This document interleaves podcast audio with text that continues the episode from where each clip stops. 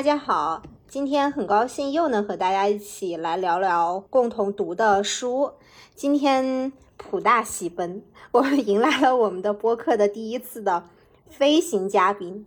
热烈的欢迎我们的葵葵老师。简单介绍一下，葵葵是经济学专业的大学老师，这次他给我们推荐了一本经济学科类的专业书籍，也让我们在可能日常。天天看刷小视频、看电视剧和的无聊生活当中，也让我们在学术上有一些 进步。非常感谢葵葵今天给我们的介绍。那葵葵给我们打一个招呼好吗？啊，好的，小佩啊，大家好，啊，谢谢小佩，谢谢格子，谢谢软软。啊，谢谢你们让我来当这个飞行嘉宾，然后 欢迎欢迎欢迎！我感觉小佩刚刚说那个天天刷短视频的人、购物的人就是我，我需要受到高素质人群的洗礼。欢迎葵葵老师。没有没有，我现在感觉心里发发发发虚。小佩之前虚不虚？小佩之前没有告诉我们葵葵是经济学老师，哎。是不是肃然起敬？肃然起敬，更不敢吱声。大学老师好吗？他觉得他应该好好读书的，你知道吗？是的，我后悔了，我应该好好读一下的。那个刷刷刷短视频的人，那也有我呀。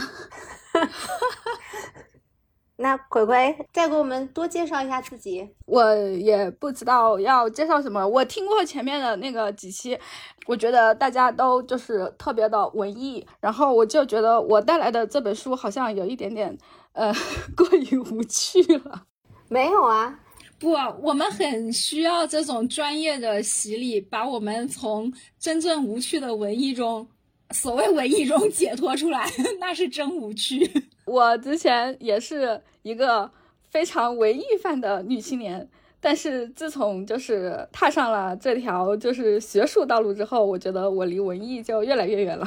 葵葵还是很文艺的，我记得葵葵喜欢读《红楼梦》，是不是？哇哦！对，对，读了多少遍？红红学十级学者，读了不知道多少遍，真的，真的这个毫不惭愧的说，红学十级学者。哎，那我们肃然起敬。我们下一期要不选个下下一期再选个《红楼梦》中的哪一章，再邀请葵葵老师来带领我们 飞行一把。对，可以。葵葵老师，我们预定，我们预定某一期了，今年的某一期。嗯。啊，今年今年某一期可以可以可以。但是其实，自从走上了学术道路之后，《红楼梦》也很久没读了。你是《红楼梦》很久没读了，可能我我也就读过，小时候被逼着读过一遍吧，现在都不太记得了。不是你还能完整的读下来一遍？我觉得好多人好像就是对这种写作风格不感兴趣的人，可能就是都不想看这种红楼红楼这种风格了。我可能是停留在电视剧里面。好了，那我们从《红楼梦》说回来哈。刚才葵葵说，他自认为今天我们要，呃，这个月我们读的这本书稍稍有一点难读，或者说有一点小小的，呃，枯燥。呃，那葵葵给我们介绍一下这次给我们推荐的这本书，以及你为什么想要推荐这本书，好吗？其实是我当时是选了好几本书，本来一开始是想选就是跟专业相关的嘛，然后本来是想选环境方面的，但是后来我发现环境方面的书可能就是更加无趣，然后 哦，然后你是环境方面的老师是吗？啊，对对对，主要的研究方向啊，对对对，主要研究方向就是比如碳排放、那个碳中和啊等等，就是。在做这方面的，本来想选一本碳综合的，然后 后来我自己把那个书看了一遍，我觉得那个书如果讲起来的话，可能就是一次学术讲座，就感觉就感觉可能就是嗯，还是想就是在做节目的话，可能希望呃还是兼顾一些趣味性吧，呃，所以就是选这本书，选这本书的呃一个比较，你先说一下这本书叫什么名字呢？啊，这本书 对。这本书的名字叫《极端经济：韧性、复苏与未来》，然后听起来就很高大上啊。作者是英国的一个经济学家，叫查理斯·戴维斯，是中信出版集团出版的。啊，这本书它主要讲的是就是关于经济在。遇到一些极端情况的时候，它会出现一些什么样的反应，以及在这个经济体当中的个体，它会受到一些什么样的影响。那么它其实有三个关键词，就是韧性、复苏与未来，啊，所以其实它整个整个这本这本书的，它其实就是通过九个案例，在讲如果在经济体遇到了一些极端的冲击的时候，它是怎么去迅速的恢复的，然后呃，在恢复了之后，那么呃，如何去获得进一步的发展？主要选这个书的理由就是，第一个，它是呃有一定的呃专业背景，经济学这样的一个专业背景知识的，呃，就是可以普及做一个科普吧。然后第二个呢，就是它的那个内容呢也是比较，我觉得是比较重要的，因为呃就是在生活当中，我们一直会碰到很多的一些随机性和不确定性的问题，所以在这个过程当中，我们如何去应对它，实际上就是对经济体来讲，或者对说对。这个经济体当中的个体来讲，实际上都是非常重要的，嗯，所以这是一个选择这本书的一个比较呃比较呃关键的一个理由，呃，另外呢，就是我自己就是呃之前是想写一篇就是和韧性相关的一些一个问一个一个一个论文，所以就是收集了一些对韧性这个领域的一些。资料韧性，我发现就是说，虽然大家都在谈论这个韧性，就是很多会说什么，嗯，就是我们的经济要有韧性，或者说我们这个呃个体，然后我们的在心理在呃心理的这个发展过程当中，或者说个人的成长过程当中，要有一个韧性。大家可能就觉得韧性只是一个抗打击能力，但是实际上韧性更多的是指它是指的是就是我在没有冲击之前的一个状态。然后我在遇到冲击的过程当中的受到的影响，以及我在冲击之后我的一个反应，所以它是由三个部分组成的。这个我我对于这个问题的就是详细的讲解的话，是不是留在就是还有还有一个 part，还有还有一个 section？嗯啊，我为什么选择？就是因为我觉得韧性啊是很重要的，然后极端经济对我们来讲也是，就是我们可以去考虑的一个问题。好的。谢谢葵葵给我们简单介绍了一下这本书。你刚才说这本书读起来有点难啊，或者觉得书没选好，但是我觉得这本书对我的启发还挺大的。读下来之后，我觉得还是学到了很多东西的。首先，第一个，这本书应该是一本比较新的书，对吧？是二零二二年出版的，所以它所里头讲到的一些东西啊之类的，我觉得是比较贴近现实的。然后呢，这本书我觉得它拓宽了我的一个视野，因为在里头提到的九个经济体里头部分的那个经济体呢，它所呈现出来的状态啊、情况啊、问题啊，它的韧，就像你刚才说的韧性啊、复苏等等这些东西，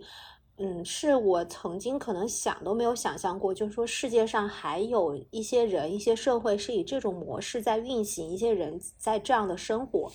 比如说塔林，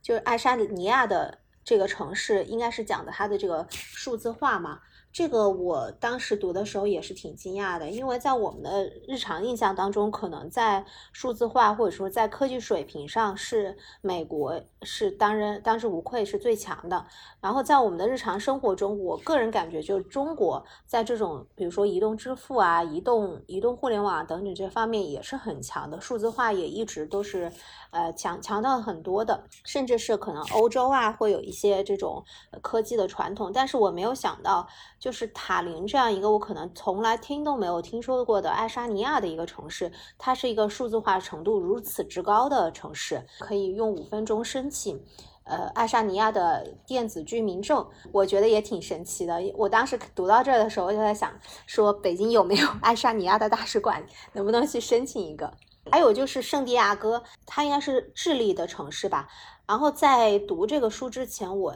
对南美洲的经济是知道的非常少的，关注也很少。然后他所提到的智利的这个整个的发展的状态，还有圣地亚哥的这种贫富差距的，呃情况的话，还有这种贫富差距所造成的圣地亚哥的这种强烈的负面影响，也是让我觉得有些震惊的。嗯，再一个就是路易斯安那的这个监狱的情经济情况。从前可能就是我们印象当中的监狱，可能就只是来自于电视剧里头或者是一些新闻报道里头，但是我从来没有想过，在一个这么如此严密监控的这种环境下，还是存在这种呃非常复杂的经济体系。这三个对我来说，我觉得是确实是很大的拓宽了我的这种对世界的认知。呃，让我一定程度上不再拘泥于，就是说我我我所生生活的这个小社会，或者说拘泥于我所在的这种生活的历史的经验，让我更更多的去看说，哦，原来全世界有这么多这么极端的经济体，这么多可以我们引以为借鉴、引以为鉴，就是或者是借鉴，或者说是不要像它一样的这种经济体。嗯，整个书读下来还是受益挺多的。虽然读的过程当中，确实不像说你可能读一个什么悬疑小说，就有一种欲罢不能啊，就不睡觉不吃饭都要读完的。但是这本书其实也没有说像学术著作那样那么的晦涩。其实他也提到了很多的案例啊、故事啊等等之类的，其实读起来也还是蛮有趣的。嗯，这就是我对这本书的一个整体的。感觉，那另外格子和软软，虽然这本书你们俩没有读完，但是你们应该也还是读了很很大一部分吧？对这本书读下来是有什么有什么想法呢？嗯，我先说吧。刚刚那个 小佩说完之后，你知道我脑子里冒出了一句什么话吗？那个就是那个很有画面感的大师兄说的，对呀，因为就很想把这句话先给打出来。呃，就这本书它一共是有九个案例嘛，也就有九个九个那个经济体嘛，对吧？我我没有看完，我跳着看的。嗯，我看了，好像应该是有六个。嗯，前面那个韧性那部分，我把嗯海啸，就那个雅琪的海啸，还有扎塔里难民营那部分，我看完了。前面因为我开始前面两章顺着看，其实说实话还是觉得挺有兴趣。我觉得第一章那个海啸之后的那个经济复苏，看得我很震撼。然后呢，那个难民营的那个非正规经济，觉得看得很有趣味性。就是他这一这个第二篇章的这个描述，我感觉特别，嗯，我不知道是因为他整在叙述上采用的事例比较多，呃，那种画面感我觉得特别强。就他对那个难民营的布局啊，还有人们的生活状态呀，还有什么这个描写的就。就很有画面感，然后我脑子里就甚至出现了那种图。后来我就上网搜了一下，他那个难民营是个什么样子，就确实很震撼。之前呢，只是觉得，嗯，是是在叙利亚吧，应该觉得叙利亚之前也看过那种战争的报道嘛，觉得很惨啊，大家生活就在这种战争之中。但是没有想到，就是这种战争中的难民，他们会给自己就开辟出这样一块。原本是难民营，就收留收容的地方，然后他们能在这样的一个环境里面，呃，叫怎么怎么说，就有这种蓬勃的生机和蓬勃的生命力，看着确实还是挺震撼的。然后那个监狱经济学还有。呃，后面接着三个我就没有看了，就是后面那个失败的前面两个，什么偷渡啊、抢劫那个，还有极度腐败打造贫穷城市这这几部分我没有看，我跳过去了。我当时跳过去呢，就直接看了最后看了那个秋田银发之都，因为这个呃看标题感觉他在讲这种老年经济嘛，银银发经济，我觉得跟我们目前的这种趋势大的趋势大的环境也都比较。接近，所以又看了一下，看了一下这个还是挺震撼的。就是，嗯，日本它能把这种就面临这种老龄化的环境，它里面好像倒并没有提到老年人很强的消费力和这种专属的特色消费啊，或消费模式这种的。我对它里面的那个最后这种对老就老龄化的社会中对护理陪护产生这种需呃需求。最后，它的一个解决方式，他用科技去去解决这个护理的问题，老年人护理的问题，我还蛮蛮惊讶、蛮震撼的。就是那种替代替代宠物的这种电子宠物来陪伴老人的这种电子宠物的这种研研制、研发和使用，我觉得我不知道我们国家有没有这种东西，但我觉得这个东西应该会很有市场的。然后后面再看的就是那个。塔林，就是刚小佩讲的，我当时看了，我也是那种感觉，都不知道世界上存在 存在这样一个如此先进的这样的一个一个一个呃城市，就这种科技数字化带来的便捷性和先进性，就是我们都在讲无纸化、数字化，但人家能把这种数字化做到如此巅峰的程度，五分钟申请的电那个电子身份证，以及这个电子身份证带来的一系列的便捷性。你所有的，你看我们现在可能，我当时一个很直观的感受就是，嗯，我们平常经常会需要填报各种信息，无数遍的填报，不管是你的个人信息还是一些身体状况信息，需要无数次的填报，然后他们竟然只需要一次，仅仅需要一次，然后这个信息就会被就就各种各种共享，并且这种使用场景的背后都都是，呃，通过科技啊、技术啊这种。来有一个很安全的、很保密的、很隐私的这样的一个一个一个运行机制在在背后，我觉得这个也是让我特别震撼。我当时也是，我我看那个爱沙尼亚，我当时还有一点不确定，我想这是在亚洲还是还是欧洲？因为当时说它是苏联解体之后的发展起来的嘛。我当时还在想，竟然不是美洲，呃，不是美国或者是欧洲这些发达城市，这这样会产生这么一个。嗯嗯，这么一个爆发式的科技增长也是大开眼界。嗯，至于其他的我就没有看了，可能哦，对，那个格拉斯哥，嗯，因为上次小佩也提到，他说这个让他联想到了我们的这边的一个汽车经济。我当时因为也是有一定的呃关联，所以我就我就专门还看了一下，就这种造船业这种。依托制造业的城市，制造业没落之后带来的一系列的这个呃负面影响，一整套的这种负面影响，对城市、对居民、对经济、对社会各方面的一个影响，看了其实也是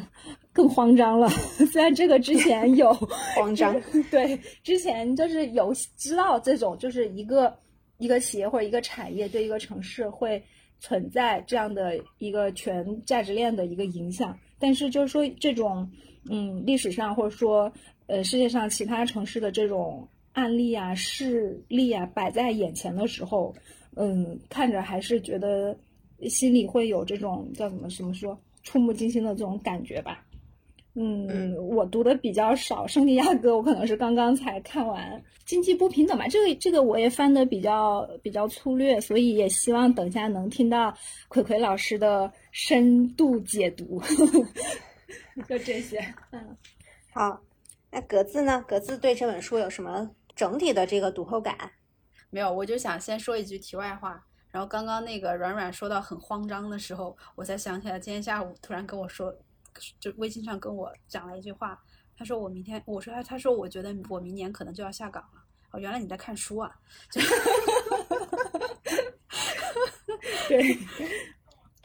嗯，然后我其实最开始拿到这本书的时候，我就看了一下名字叫《极端经济》，然后我就跳过了目录，我也跳过了前言，然后我我也不知道我自己是从哪个时段开始，我看书的时候我会把前面都跳跳掉，然后就直接进入到了这个这个主正文的页面。然后我因为之前的时候，呃，小佩是有跟我讲过，说葵葵他的这个方向是环境保护、碳中和。然后我就默认这本书它是讲绿色经济的，就是讲环保的。刚好在第一篇，我之前也是这样想的，读着读着发现不对。哎，对对，我跟你是一样的感受。然后刚好它第一篇叫海啸。然后我就默代入认为环境破坏造成了海啸，就是看一下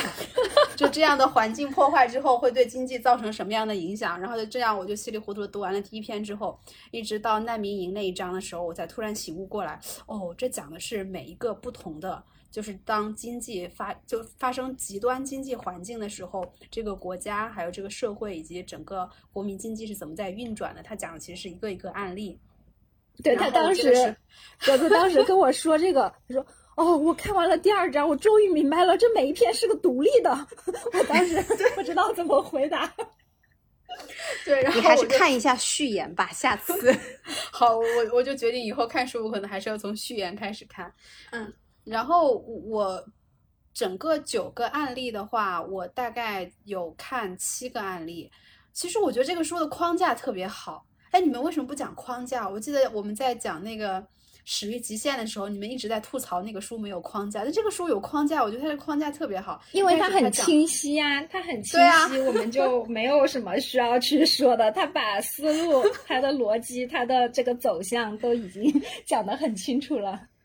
那那格子来说一下框架好吗？哦，就是第一个就是它其实是三个主题嘛。呃，分别是生存、失败跟未来。生存它其实就是就是三个案例，其实我觉得整体上。嗯，都突出了一个主题，就是说，当你整个国民经济就是陷入到比较，因为各种原因陷入到比较混乱，或者说你本身就社会环境处在一个相对比较动荡的时候，那这个时候那种非正规的力量，就是你的，我觉得这个其实就是代表了市场经济。我不知道我理解对不对啊？就是市场经济它本身只要因为你人有供给有需求，哪怕它没有货币，因为你看在难民营里面，它其实是把牛奶对吧当成一个中介。就当成一个交换物质的中介，就是在这种情况下，呃，就是市场经济它依然是会有自己的这个生存空间，会有自己的这个韧性的。我觉得这个还是给人的触动比较大。呃，然后失败，呃，我失败这里我其实就看到了一个是金沙萨，就是它应该是因为因为那个腐败的原因嘛，对吧？嗯。然后道格拉斯，呃，格拉。格拉斯格拉斯哥，道格拉斯，道格拉斯，格拉斯哥，对，格拉斯哥，它其实是由于技术落后，这两个案例其实也会比较给人有启发，就是当这样的两个问题发展到极致的时候，那么这就是你这个国家，你这个社会会处在一个什么样的状态？然后未来的三个案例，我其实都有看完。而且我觉得它的三个点抓的特别好，一个就是说你的这个老龄化，第二个是就是科技的发展，然后第三个，呃，其实就是社会的不平等。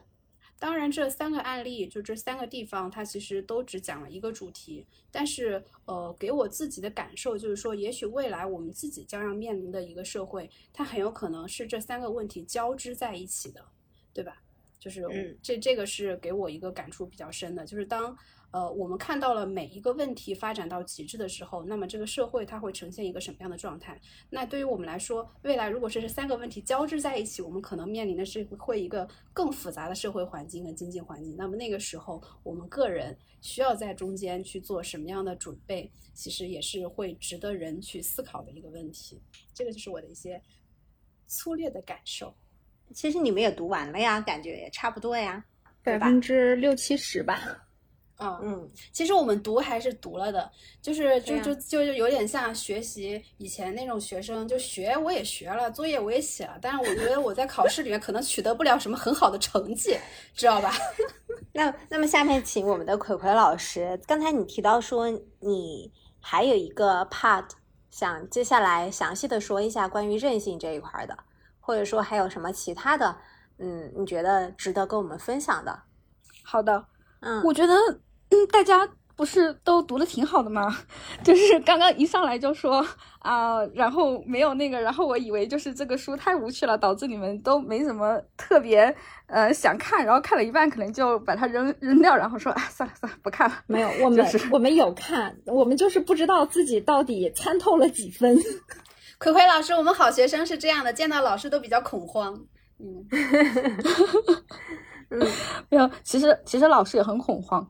因为因为不知道自己课背的到底怎么样。呃，我我先说一下，就是我为什么会看到这一本书，就是我因为一开始的时候我先看了另外一本书，呃，也是一本畅销书，应该是差不多十年前吧，比较畅销了。我不知道大家看过没有，就是那个呃叫《黑天鹅》，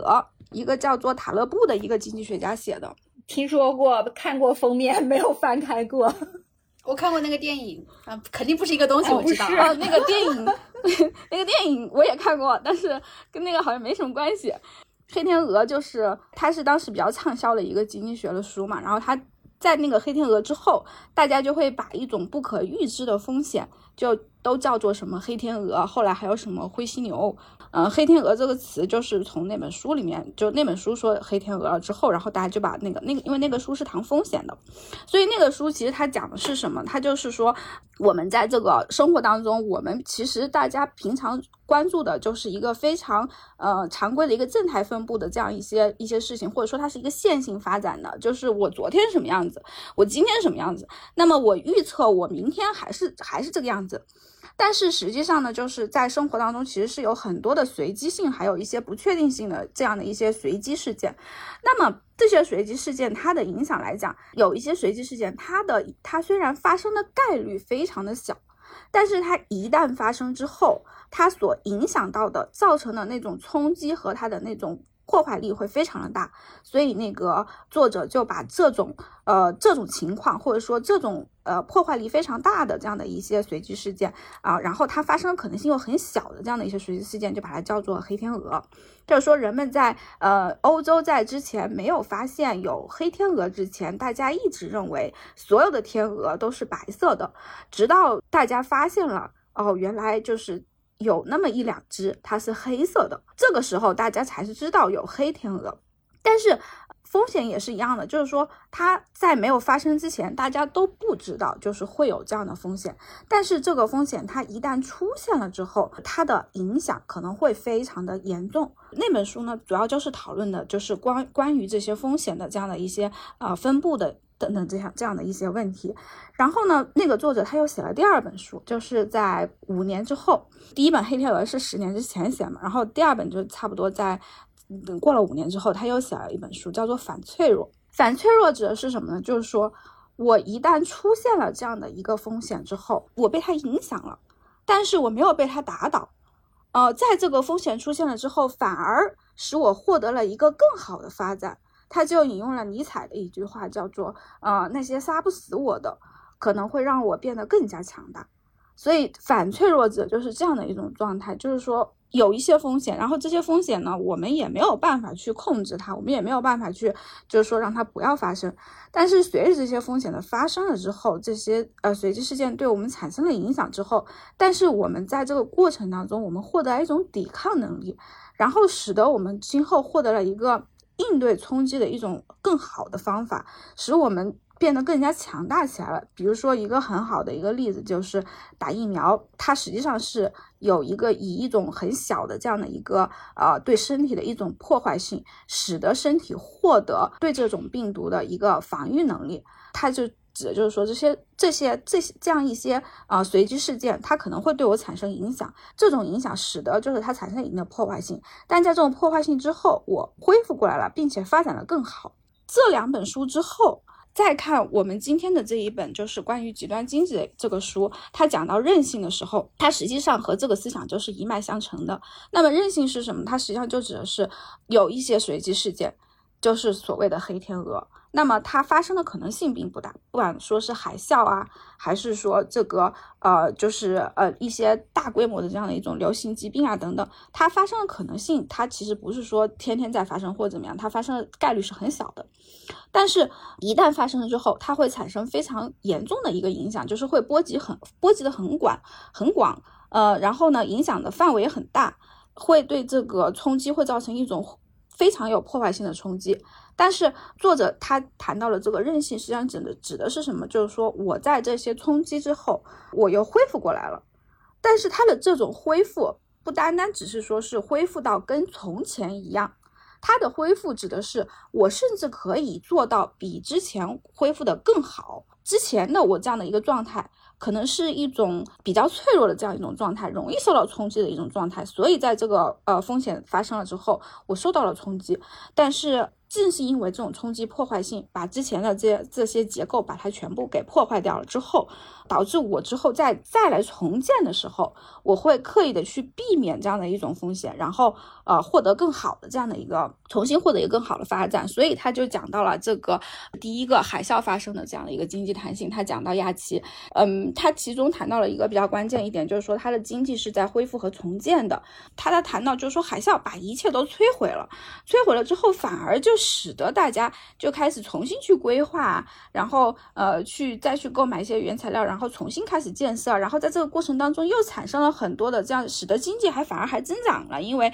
呃经济的 GDP 的这个计算它是当期的嘛，它计算就是当期所购买的一些新的这样的一个经济活动所带来的这样的一些价值，所以就是反而它会造成了一个经济的增长。那么呃在这个增长的过程当中，它的这种重建呢，在建的这样的一个经济体呢，比它之前的那样那种经济体可能会更加的有韧性。实际上，在它的第一个这个案例里面，它已经把他整本书的一个核心就讲到了。接下来呢，就是他谈到了几个比较关键的，我觉得是比较关键的，对我们理解这本书比较呃有呃帮助的。第一个就是说。什么才是韧性的来源？那么它其实整本书就是在讲韧性到底是从哪里来的。首先，他讲到就是说，比方说在亚奇啊海啸之后啊，大家又开始嗯去建设它，然后在这个过程当中，他就想到了就是一句呃穆勒说过的一句话，就是说啊关于这个呃仓库啊什么这些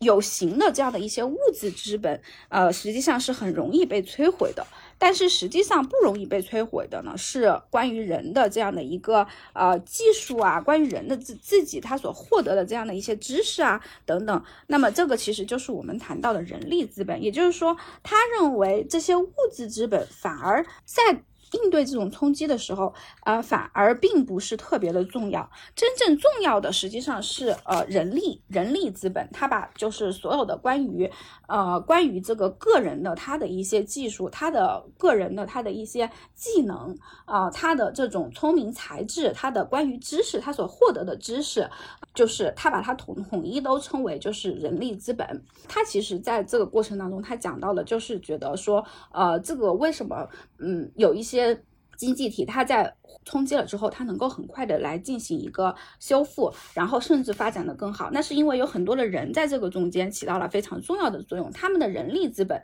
发挥了很重要的作用。对于呃韧性的来源来讲，它其实反复的就是在谈到就是关于人力资本的一个重要性。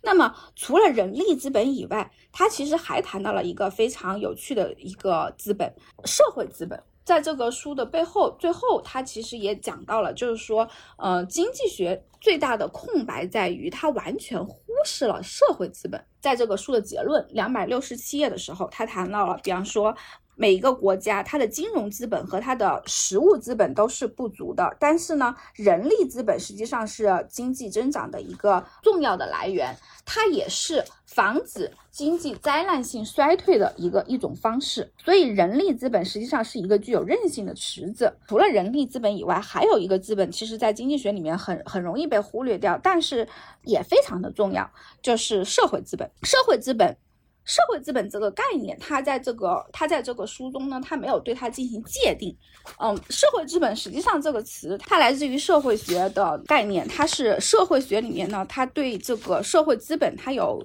它可以把它分解成为三个要素。第一个要素呢，就是说，在你的社会网当中，乐意或者有义务帮助你的人的数量，这是第一层。啊，比方说父母亲他有这个义务，或者说是去帮你，或者说你的好朋友他愿意去帮你，那么这些人的数量。第二层呢是这些人他能够帮忙的一个强度的高低，他能够为你付出的这样的帮助你的这样的一个程度有多少？啊，那这第二层，第三层是这些人他所拥有的一个资源。这些资源又包括，比如说信息资源，它的信息整合能力，它的行动能力，它的一个影响力等等。对于社会资本呢，就是在社会学里面，它是对它进行这样的一个定义的。我其实看了一些社会学的文献里面，它其实这种定义它其实是更微观一点。那么其实呃，社会资本呢，它还有一个更宏观层面的一个定义。更宏观层面的定义来讲呢，它是指的是就是说你这个社会它互相之间能够彼此信任的。一种程度，因为呃，如果如果一个经济体当中的个体，他们能够就是他的社会的信任度，呃，周围的信任度是很高的时候，那么这个这个时候他所付出的就是交易成本是比较低的。经济学里面，它慢慢的引入了社会学的这个社会资本的概念，它从宏观的程度来度量的话，它其实就是呃，更多的是考虑的就是说你这个社会它的互相的一个信任度等等这些东西，它它实际上也非常的重要。这些概念，它对个体来讲。它都是韧性的一个不可或缺的一个来源。那么，呃，在这本书里面，它的关于格拉斯哥的这个例子里面，他就讲到，就是说。格拉斯哥，它曾经是一个工业革命的一个发源地，但是它最后没落了。那么没落了之后，他谈到就是说，格拉斯哥曾经是一个，呃，在第一百六十页的时候，他谈到说，格拉斯哥曾经是一个出生、婚礼和死亡都是公共事件的地方。但是如今的格拉斯哥，近百分之十的人都感觉到了被孤立和孤独，而呃，英国的平均比例是百分之四，但是格拉斯哥呢是有百分之十的人。都感受到了这种这种负面的情绪，那么这些感觉呢，就会导致他们有一些很糟糕的行为，就是放弃了自己的生活啊等等。这个地方讲到以前在他们的这些公寓里面，他们是以公寓为社团来组织一些活动，人与人之间是很是有一种很亲密的这样的一些关系。但是呢，就是随着这个它的这个产业慢慢的没落之后，这些个体呢，他们就没有更广泛的来参与到一些团体或者项目当中。他们普遍会感觉到了一种没有方向、缺乏整合感，然后有一些无助和孤独啊，这是许多格拉斯哥人在被问及他们城市衰落的时候，他们谈所谈论的问题。这个时候，他们谈论这个问题，并不是在。工业产业衰落的时候出现的，而是在拆除他们的传统公寓的时候出现的。所以，他其实谈到，就是说这个产业的衰落，由于这个产业慢慢的去转型啊等等，和这些经济发展是有关联的。但是，人们在这个过程当中，他所感觉到的这样的一些贫困啊，或者说因为贫困所带来的这样的一些问题、心理问题的时候，其实它并不是和工业衰落的时候同时出现的，而。而是把他们的互相交流的这样的一个场所给拆除掉的时候才出现的，所以这个问题并不一定是来自于产业没落所造成的，反而可能是有一部分原因是来自于他们把他们的社会资本没有去进一步的积累。来造成的这样的一个问题，所以在谈论格拉斯哥的时候呢，大家可能会更关注，呃，随着这个经济的慢慢的转移，产业慢慢的就是呃出现了一些没落，那么在这个过程当中，可能就是个体也会受到影响，这种冲击对个体的影响呢，实际上并没有非常大，而更大的问题是什么？在这个过程当中，大家失去了对社会资本的积累的这样的一个能力。关于格拉斯哥，其实这一个案例呢，在有一本书里面也谈到过，呃，也是比较畅销的一个书，就叫做《乡下人的悲歌》。《乡下人的悲歌》那本书，它的它是一个美国，呃，美国。美国耶鲁大学毕业的一个作者，他的整个家庭条件是比较差的。他就讲的是，他是从乡下来的，他讲了乡下人的悲歌。他所谓的乡下，实际上就是美国的铁锈地带。美国铁锈地带以前也是汽车产业发展特别好，但随着产业慢慢转型，他们这个铁锈地带慢慢就没落了，也是随着产业的发展，慢慢的就是没落了。他就讲到了他们这些社呃个体在其中所感觉到的这样的一种孤独和无助，以及在这种孤独和无助当中，很多人慢慢的就走向了一种堕落。那么这个作者他。他自己为什么最后考上了耶鲁大学呢？他实际上靠的是他外祖父退休的一个保险，所以其实这也是社会资本的一个体现。就是我们需要这个韧性的时候，这个韧性最终什么什么才能够使得它使得这个经济体或者说使得个体是从更有韧性。这个书其实它实际上主要就是在不停的去论证，通过成功的案例，通过。呃，失败的案例来论证人力资本、社会资本这些呢，其实都是没有之前没有受到经济学家关注的这样的一些概念来谈论的。所以就是说，它更多的是呃关于这些的问题。那么其实经济学里面呢，也开始进行了这方面的一些研究，就是对于人力资本啊，对于社会资本啊，对于对这些来进行了更多的这样的一个关注和研究。所以我从就是稍微学术一点的角度，呃，对这个书来进行一个解读吧。最后谈到的一个就是，呃，你们刚刚也都说到，就是这个技术塔林科技之城这个地方，它其实讨论的这样的一个问题是什么？就是科技对人体的这样的一种影响，人可能会关更关注，就是说这个科技啊，使得这经济体更加的发达。但是从我看的一些文来看，以及就是我我自己关注的一些来看的话，就是它。现在大家可能还会关注一点，就是什么呢？科技所带来的一个数字鸿沟，这个里面也谈到了，但他没有把数字鸿沟作为一个更重要的一个概念提出来。他在那个呃一种新语言这个地方，二百二十二页，他讲到了数字技术，它是它的技术加重了新的经济分化，或者扩大了现有的这样的一个数字鸿沟，可能会带来破坏。所谓数字鸿沟指的是什么呢？就是现在联合国其实也在关注，就之前有一个联合国的报告也是关于数字鸿沟，它指的就是大家对数字的这样的一个接受程度和运用程度是不一样的，就越年轻的人。社会层层次里面或经济条件更好的这样一些人来讲的话，他会拥有更多的这样的一个呃去获得这个信息的能力，以及呃去掌握新技术的能力。而对于老年人来讲，对于就是在呃边远地区的这样的一些贫穷的这样的一些人来讲，他可能出于经济上的一些原因，或者说是出于这个呃年龄的。呃，过于老化等等，他们可能对这个新的技术，他没有那么快的去了解、去掌握。如果我们整个技术就是只做到了就是非常的高科技的时候，实际上有一部分人是被落后了。现在大家更关注的就是说，我们如何去填补这样的一个呃素质鸿沟的问题。技术它本身就是并没有说是出现什么好或者坏，但是对于技术的这样的一个获得的可能性是不一样的。这其实就是也是一种不平等。最后再讲到就是呃圣地亚哥的这样的一个不平等的时候，它更多的是一个经济方面的不平等。而这个塔林这个地方以一种非常隐晦的方式谈到这种不平等，它是实际上指的是这种对这种科技能力所获得这样一个素质方面的一种不平等。对于技术来讲呢，可能它会引发一些失业，但是呢，这里其实也谈到了技术从来没有造成经济领域的。大规模失业，但它会引起现有就业的一个巨大变化。我们可能在某一个行业没有办法去工作，但这些人可能会进入到一些新型的行业。好，那么在这种冲击的过程当中，实际上也是需要个体的一些韧性。那么个体的韧性来自于，也就是我们刚刚说的这样的一个呃人力资本或社会资本对他的一个支持。所以其实这个书整整体来看呢，它就是反复的在呃论证他的这样的一个思想。呃，现在的经济体可能会出现不同的呃程度上的，或者说随机性的这样的一些风险，然后对我们的经济体造成冲击。在这个冲击过程当中呢，个体也会受到一些不一样的影响。在受到这些影响之后，我们如何去获得韧性，达到一一种就是比在冲击之前反而会更好的这样的一种状态？那么如何去获得这种状态呢？这个就是呃需要我们不不断的去积累。个体的这样的一些资本，这个资本不仅是指的金融资本和呃物质资本，更多的呢还是人力的资本以及社会资本等等啊。所以就是整整体来看呢，我我就觉得就是这本书主要是在啊介绍这些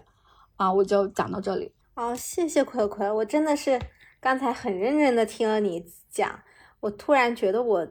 读书是读了，但是真的有很多地方我是。没有理解到的，其实我读完之后感觉就是九个故事，九个故事顶多我就是觉得它是按照三个层次生生存、失败和未来来讲一些东西。我可能想到的可能就是说我通过曾经有的社会上有的这些案例来反思，呃，可能未来会发生什么，然后为未来做一些准备。但是我没有说去。再去想说如何获得这个韧性。当然，刚才听你讲了之后，我仿佛就是说把这九个案例有一种被串在一起的感觉。就是我们通过读这个书之后，明白就是韧性来自哪里。呃，你刚才提到一个就是人力资本。一个就是重要的就是社会资本，确实这几个案例反复的都在强调这个东西。我想补充一下，就是你刚才强的提到那个社会资本，你是用的格拉斯哥，其实在失败里头，那个达里恩其实他也是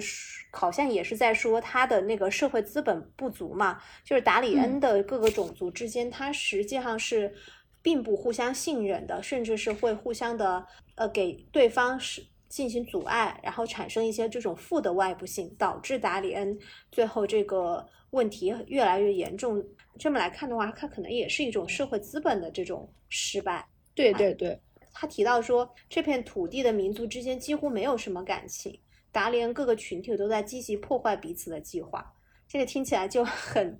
没有社会资本的感觉。对对对，就互相不信任。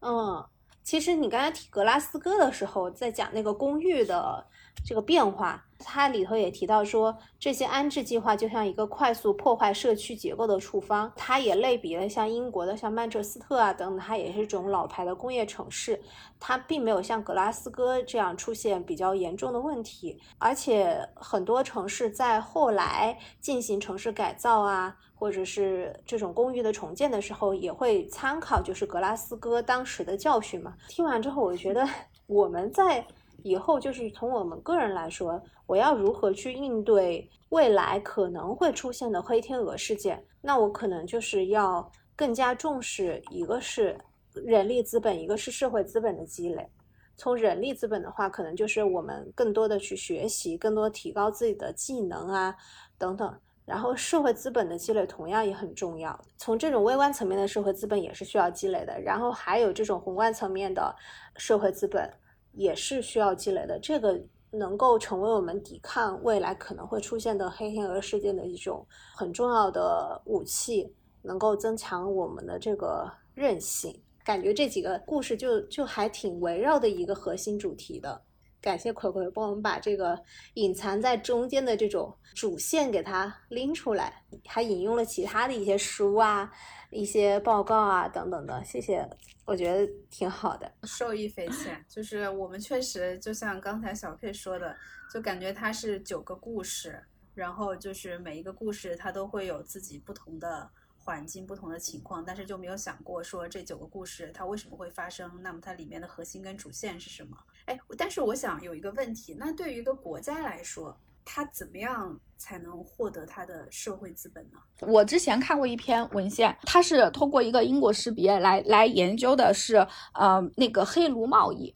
黑奴贸易，呃，对当对当下的这个经济体它的一个信任程度之间的影响。比方说，呃，四五百年前，这个地区就是非洲的，他是做了一个非洲的整整个非洲的一个统计调查，他们有一个数据库，然后他就是呃把那些城市拎出来，就是说这些地方呢，呃是以前黑奴贸易这是比较猖獗的，呃比较猖獗的一些地方，呃然后然后他就再看当下，他就去做一个调查，就是说呃这些个体之间他去做一个调查，就是问你对周围的人信任程度是多少，他做这样的一个调查，然后他就会发现反。凡是在四五百年前，他们的祖先曾经遭受过这样的一种比较悲惨的遭遇，出现了这个黑奴贸易的这个比较猖獗的这样一些地方的，他们的后代。他们的信任程度是会更低的，而且这种低的是非常显著的，他们两者之间的联系是非常显著的。然后我当时在看这个论文的时候，我当时是在想，我觉得做这个论文有什么意义呢？就是我知道哦，如果之前有过黑奴贸易，那么现在就是呃，他们之间不信任，那就不信任呗。我就当时就觉得我不太能理解，现在就是我在看了这本书之后，然后就我就开始觉得哦，原来就是说整体的这样的一种。社会资本呢，它实际上是会对后面的经济的这样的一个交易成本呀等等啊，对它的会产生很多影响的。所以这种呃也是经济体它自己要去不断的去呃去积累，然后去获得的这样的一种，它可能会受到很多因素的影响，比如说四五百年前的这样的一个一些因素，可能都会影响到它。所以就是在。更宏观的角度来看的话，可能可能会有很多不同的因素，呃，对它会产生一些不一样的一些影响。可能所以作为个体来讲，可能我们自己能够决定一些，啊，决定去积累或者怎么样。但是对于经济体来讲的话，可能这个问题可能会更更复杂一些。嗯，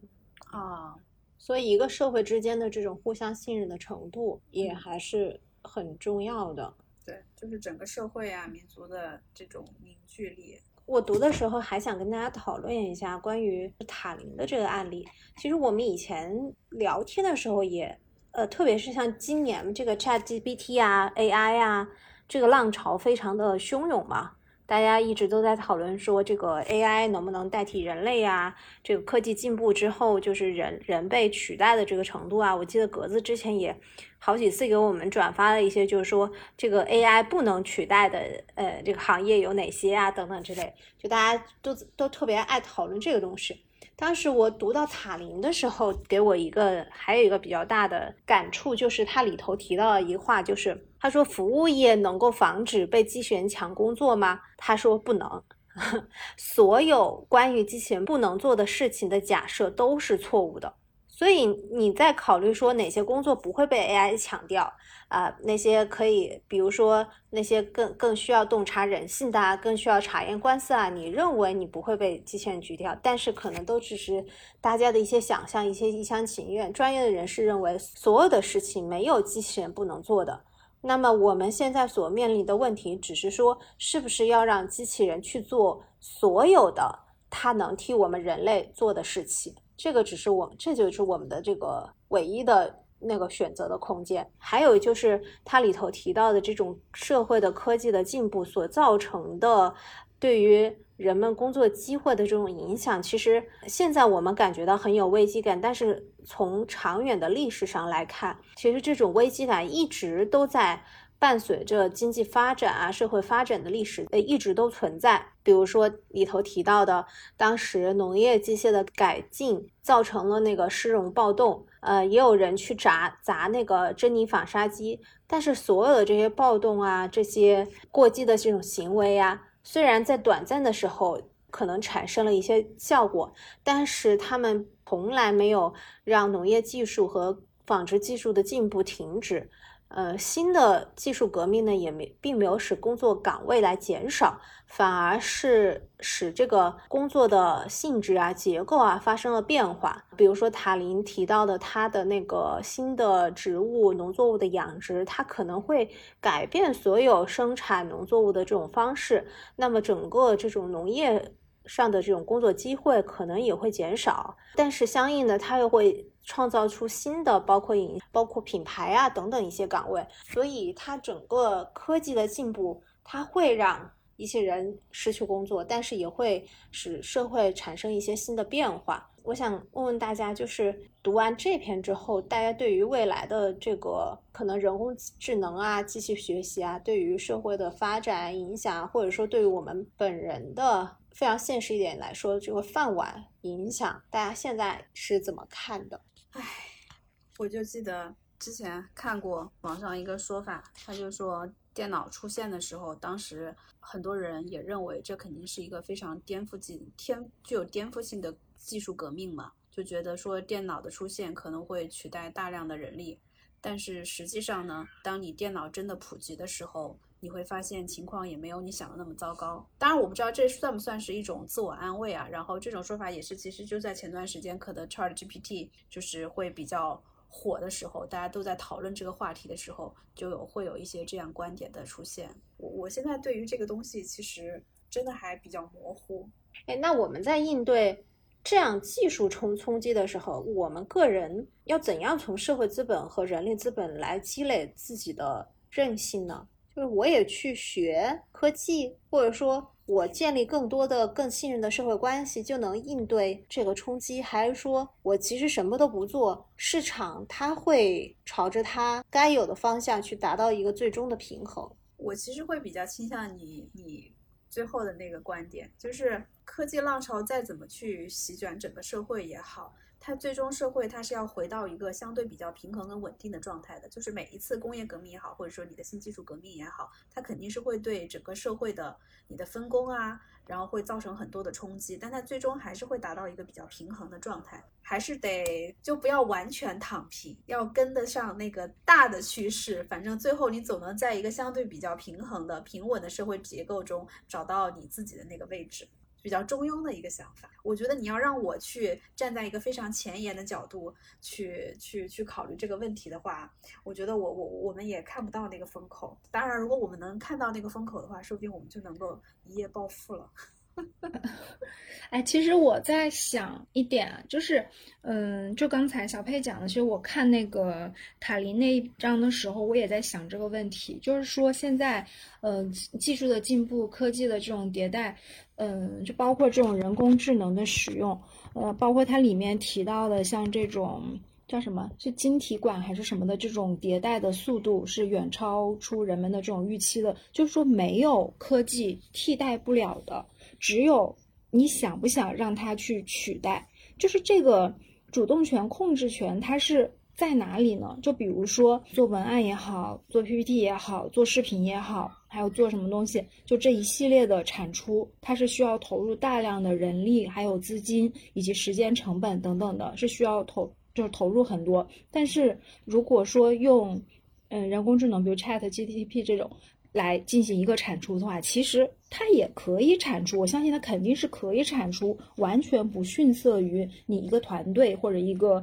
一个一个很大的这种组织架构所产出来的这种成果的。就它的输出物不会逊色于我们目前的这种嗯需要大量斥资的这种。不管是各种资本啊、人力、资金、时间等等，嗯，就这种取代，就是是否运用这种人工智能去取代你的这种人力，是考量它的一个使用这个人工智能的资金成本，还是考虑它的社会影响，包括它带来的一系列失，就是就业问题等等啊，这种，嗯，这种这种权衡，就是这种科技。科技技术这种往市场上的这种投入，转化为经济吧，转化为生产力，就把科技转化为生产力，这个决策，嗯，是是有一个很慎重的考虑的。就一项技术，它要不要投入到生产领域或者经济领域，我觉得应该是一个很综合的、高层的这种选择的。就比如很多技术，我可能在一些比较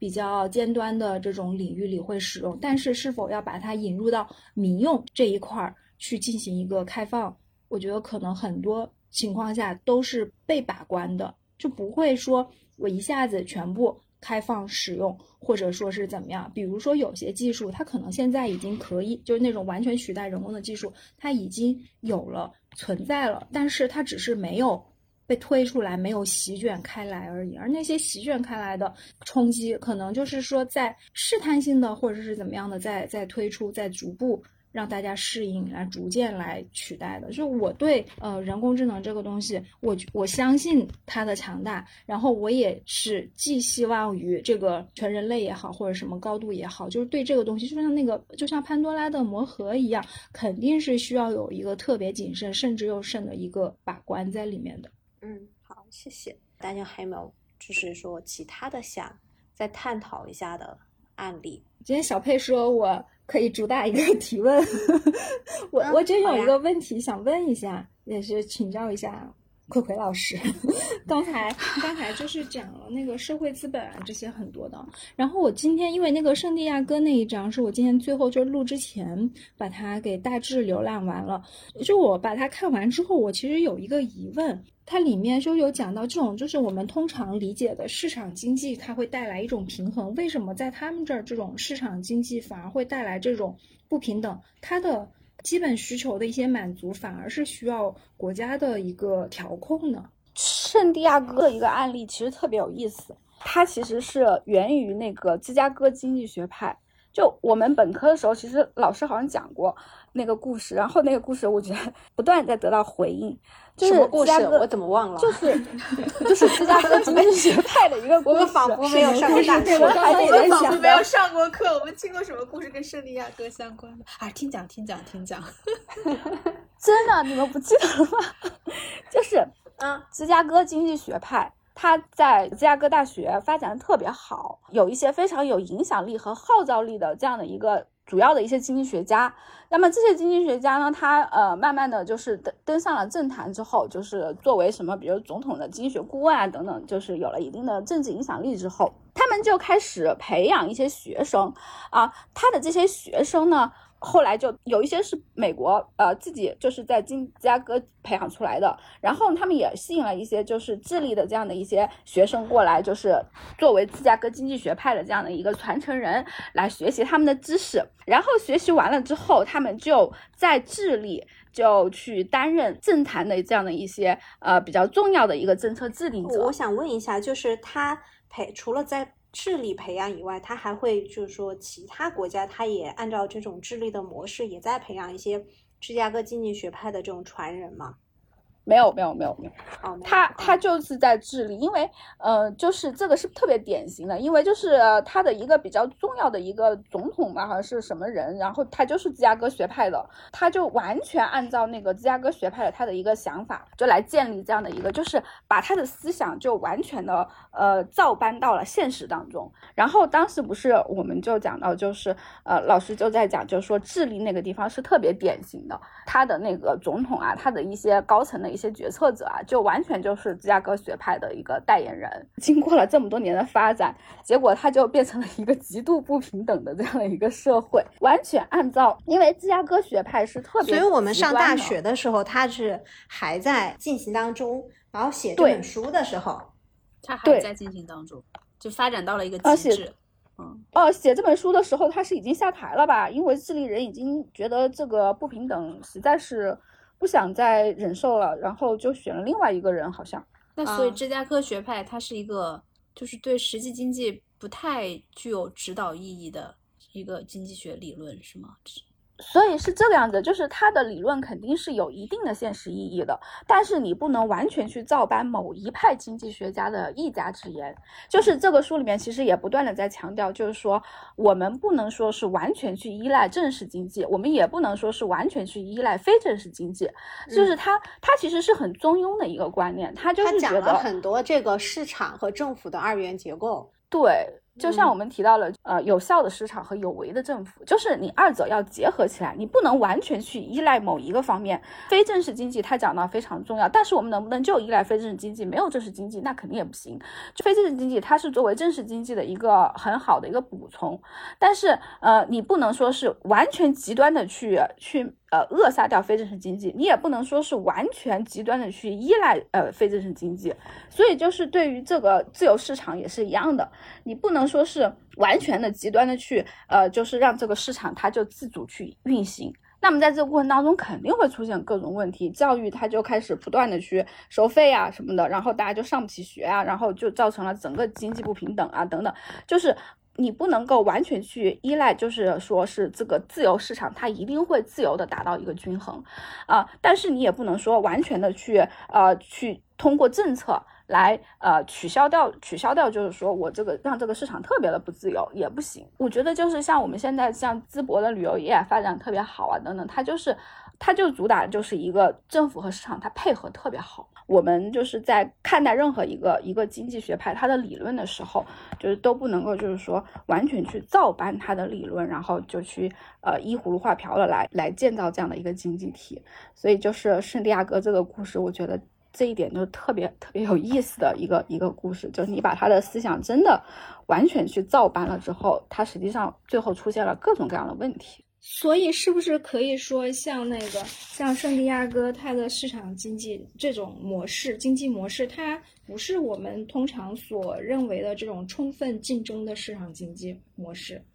它可能就是因为我看到它里面会有讲到，比如说它的学校收费会越来越高，然后一些生活用品什么的也是可能是有几家。这种就几家企业控制了它的价格，然后联合涨价，然后嗯，他们只能通过进口啊等等才能够买到一些比较平价的东西。如果说是那个完全市场化的话，我们其实之前学过，就是完全竞争的这样的一个市场，其实是呃很难在现实中找到了。如果你让市场自由的去进行竞争的话，最后一定会出现几个。呃，几个寡头或者说是垄垄断的这样的一个组织，然后去占领这个市场百分之九十以上的这样的一个市场份额，最后就是由他们自己去勾兑，然后去控制这个市场，所以最后损害的就是消费者的福利。所以我可能之前对这个也有一点误解局限，我之前认为这种垄断呐、寡头啊是干预的结果。其实它是这种竞争发展到最不不加干涉的竞争发展到最后会形成的是吗？对对对，所以这个时候其实为什么会需要政府去进行干预？其实就是在呃我们学经济学的时候也会有那个呃政府干预的经济学，就是它是需要有一个呃外在的这样的一个控制能力去对它进行一个调控的，否则的话它就它就只能会越来越极端。哎，但是我读这本书的时候，我看了一下，就是微信读书不是有人写注释吗？其中有一个注释，他是讲说，这个作者对于案例的分析还是停留在市场和政府的这种二元结构的探讨，可能有一些非正规的经济和正规的经济之间这种度的衡量啊，你你多一点，我多一点啊，这种他。没有跳出这种二元结构，会不会还有在经济发展当中，除了市场、除了政府有形的手和无形的手之外，会不会还会存在